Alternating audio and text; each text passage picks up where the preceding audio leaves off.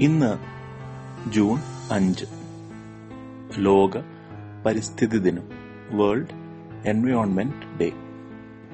ഇന്ന് നമ്മളെല്ലാവരും നമ്മുടെ ചുറ്റുമുള്ള പ്രകൃതിയെയും പരിസ്ഥിതിയെയും കുറിച്ച് കൂടുതൽ ബോധവാന്മാർ ആകുന്ന ഒരു ദിനം കൂടിയാണ്.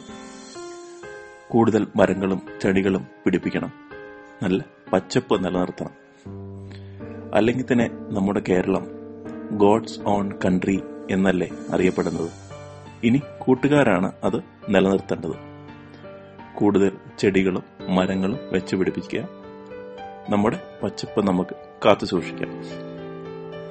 കാതികയിൽ ഇന്ന് പറയുന്ന കഥ ഒരു മരത്തിന് ചുറ്റിപ്പറ്റിയുള്ള കഥയാണ്. ഈ കഥയിലെ നായകന്റെ പേരാണ് ദീപക്. ദീപക് ഒരു കർഷകനായിരുന്നു. ഒരു ഫാർമറായിരുന്നു നല്ലതുപോലെ അധ്വാനിക്കുന്ന ഒരു ഫാർമർ പക്ഷെ ദീപകിന് കുറച്ച് ഭൂമിയേ ഉള്ളായിരുന്നു കൃഷി ചെയ്യാനായിട്ട്. അങ്ങനെ അധ്വാനിക്കുമ്പോൾ കിട്ടുന്ന കുറച്ച് പണം കൊണ്ടാണ് ദീപക് തന്റെ അച്ഛനെയും അമ്മയും നോക്കിയിരുന്നത്. ഒരു ദിവസം നല്ല ചൂടായിരുന്നു. കൃഷി ചെയ്തുകൊണ്ടിരിക്കുമ്പോൾ ദീപകന് നല്ല ക്ഷീണം തോന്നി. അടുത്തുള്ള ഒരു മരം കണ്ടപ്പോൾ അവിടെ ചെന്ന് കുറച്ചു നേരം റെസ്റ്റ് ചെയ്യാമെന്ന് വിചാരിച്ചു. കുറച്ചു നേരം ഇരിക്കാമെന്ന് വിചാരിച്ചു. മരത്തിന്റെ അടിയിൽ നല്ല തണലായിരുന്നു. ആ തണലിനടിയിൽ കിടന്നതും ദീപകൻ ഉറക്കം വന്നു. ഹോ എന്ത് നല്ല തണുപ്പാണ് ഇവിടെ ദീപക് പറഞ്ഞു. ആ തണുപ്പ് എന്റേതാണ് ഒരു ശബ്ദം കേട്ടു. നോക്കിയപ്പോൾ മരത്തിനപ്പുറത്ത് ഒരാൾ നിൽക്കുന്നു. ഈ മരം എന്റേതാണ് അതുകൊണ്ട് ഈ തണലും എന്റേത് തന്നെയാണ് അയാൾ പറഞ്ഞു.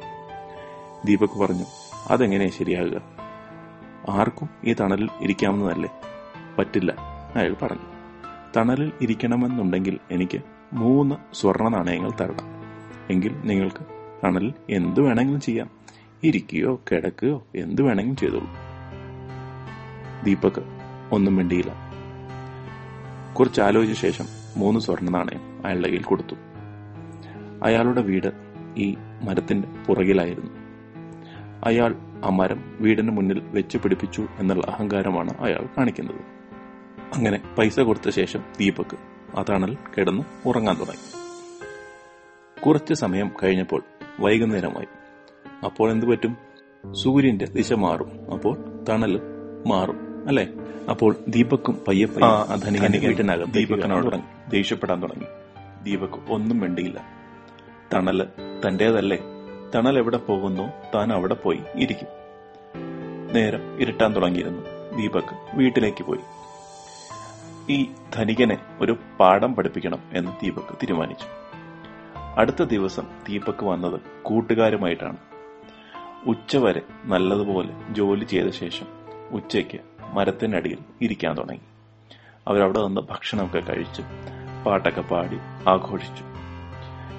സൂര്യന്റെ ദിശ മാറുമ്പോൾ വെയിൽ പയ്യെ ആ ധനികന്റെ വീട്ടിലേക്ക് പോകാൻ തുടങ്ങി. ദീപക്കും കൂട്ടുകാരും ആ വീട്ടിനകത്തേക്ക് കയറിയിരുന്നു. ആദ്യം മുറ്റത്തായിരുന്നു പിന്നെ വീട്ടിനകത്തേക്ക്. ധനികൻ ഉറങ്ങിക്കൊണ്ടിരുന്ന കട്ടിലിനരികിൽ വന്ന് അവരിയ്ക്കാൻ തുടങ്ങി. എന്നിട്ട് ഉച്ചത്തിൽ പാട്ട് പാടാൻ തുടങ്ങി. ധനികന് ദേഷ്യം വന്നു. ഹോ ഹോ ഒരബദ്ധം പറ്റി. ആ തണൽ വിൽക്കണ്ടായിരുന്നു. അയാൾ ദീപക്കിനെ നോക്കി പറഞ്ഞു ഞാൻ ആ മൂന്ന് സ്വർണ നാണയം തിരിച്ചു തന്നേക്കാം. നിങ്ങൾ ഒന്ന് ഇറങ്ങിത്തരാമോ? ദീപക് പറഞ്ഞു എനിക്ക് തണൽ മതി പൈസ വേണ്ട. ഞാൻ അൻപത് സ്വർണ നാണയം തരാം. വേണ്ട.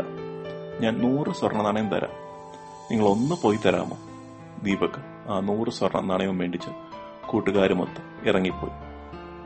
ആ നൂറ് സ്വർണ നാണയം കൊണ്ട് ദീപക് നല്ലൊരു വീട് വെച്ചു. ആ വീടിന് ചുറ്റും മരങ്ങളും വെച്ചു. ആ മരങ്ങൾ വളർന്ന് ആ വീടിന് നല്ല തണുപ്പ് നൽകാൻ തുടങ്ങി. അത്യാഗ്രഹിയായ ധനികനെ പറ്റിയ അബദ്ധം കണ്ടില്ലേ? ഒരു തണൽ വിറ്റ് പൈസ ഉണ്ടാക്കാനാണ് അയാൾ നോക്കിയത്.